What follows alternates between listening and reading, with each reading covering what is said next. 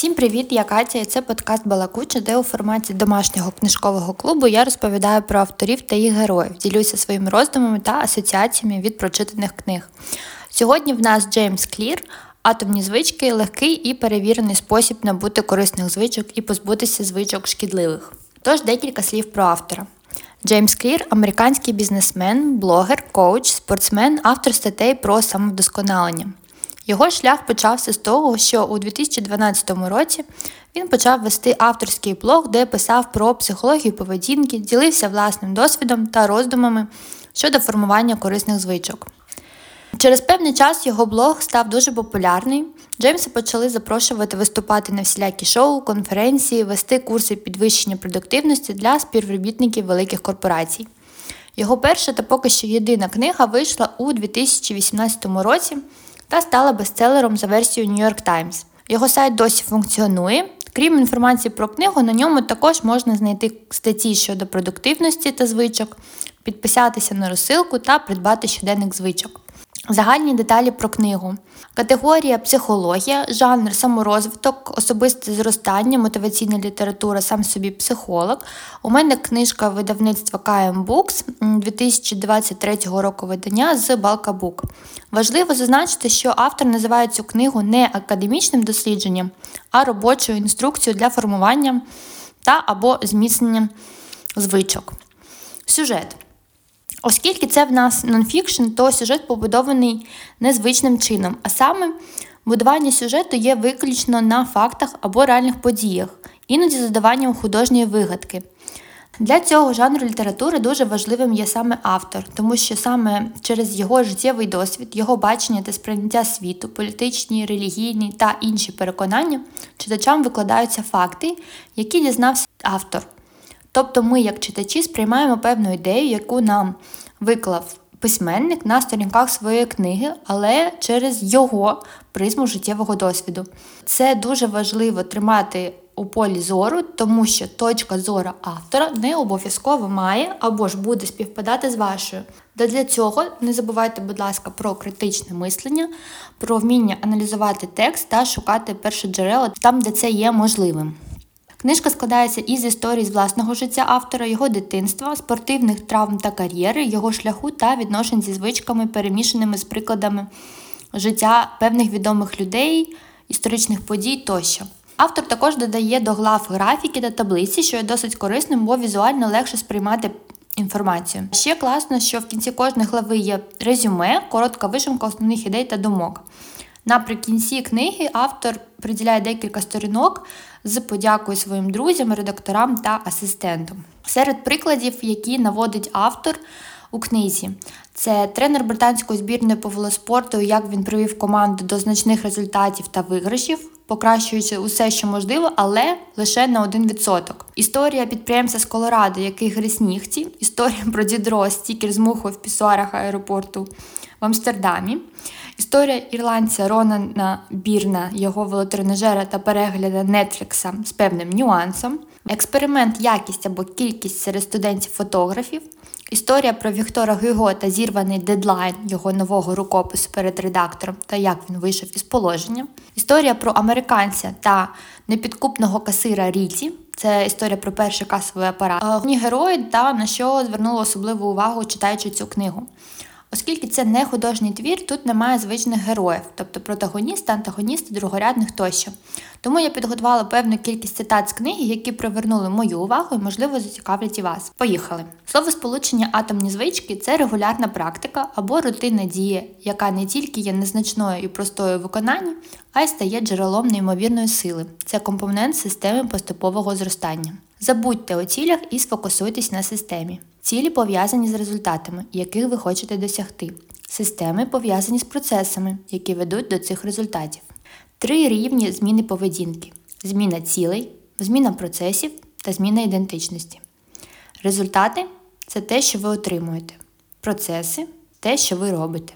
Ідентичність де у що ви вірите. Найпрактичніший спосіб змінити те, хто ви є, змінити те, що ви робите. Це простий двоступінчатий процес. По-перше, вирішіть, якою людиною ви хочете бути.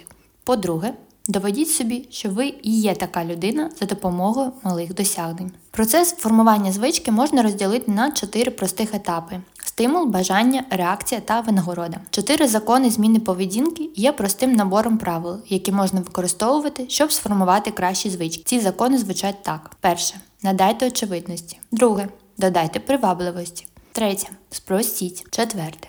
Принесіть задоволення. В ідеальному світі нагорода за добру звичку сама звичка. У реальному світі добрі звички відчуваються як щось корисне лише після того, як вони змогли нам щось дати. До цього вони не більш ніж наша жертва. Найефективніша форма мотивації це прогрес. Коли ми отримуємо підтвердження того, що рухаємось уперед, то відчуваємо силу продовжувати шлях. Приклад, який мені дуже сподобався з книги: в окропі картопля стає м'якшою, але яйце твердне. Ви не можете керувати тим, чи є картоплею або яйцем. Зате можете вибрати гру, в якій краще бути м'яким або твердим. Схожі твори, які спадають на думку. Для мене це Стівен Кові Сім звичок надзвичайно ефективних людей, Наполеон Гіл Дума і багатій, книжки Робіна Шарма та Джона Кехо. Та, можливо, я б ще додала книгу Ніка Вуйчича Життя без обмежень. Читаю короткий уривок, аби можна було зрозуміти стиль написання автора. Як звички формують вашу індивідуальність і навпаки, чому так легко дотримуватися шкідливих звичок і так складно набувати корисних?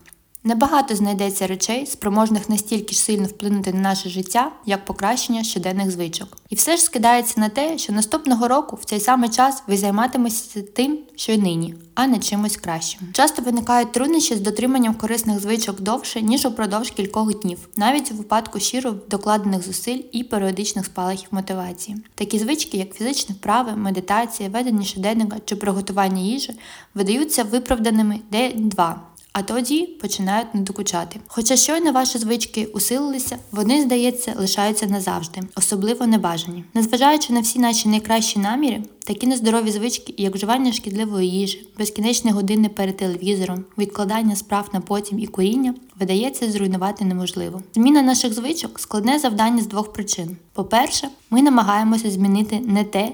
І по-друге, ми намагаємося змінити наші звички неправильним чином. Асоціації. У мене асоціація цієї книги з типовим робочим місцем в офісі, де є багато столів, комп'ютерів, килим на підлозі сірого кольору, багато паперів, канцелярії, блокноти, маркерна дошка, кулер з водою та аромат пересмаженої кави. Е, мені такі асоціації не дуже подобаються, якщо чесно, бо вони не спонукають для того, аби взяти цю книгу з полиці. Можливо, з асоціаціями це є мій попередній досвід офісної роботи, але вже як є. Загальні враження. Я читала цю книгу три рази. Перший раз десь під час ковіду у 2020-му нічого не пам'ятаю з того разу.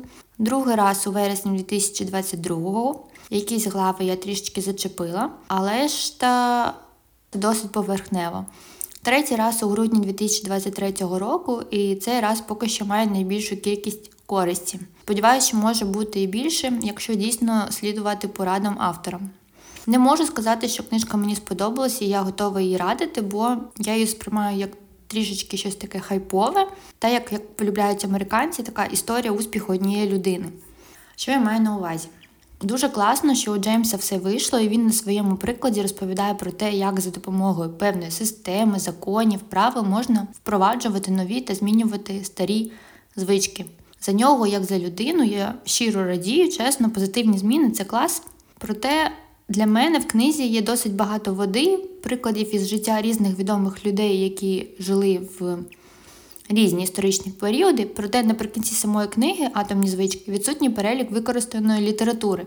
Тож мене це трішечки засмучує і створює такий собі вотум недовіри до автора, бо якщо вже він наводить історії Віктора Хуго, американських солдат у В'єтнамі, Ласло Полгара, звідки він взяв ці історії.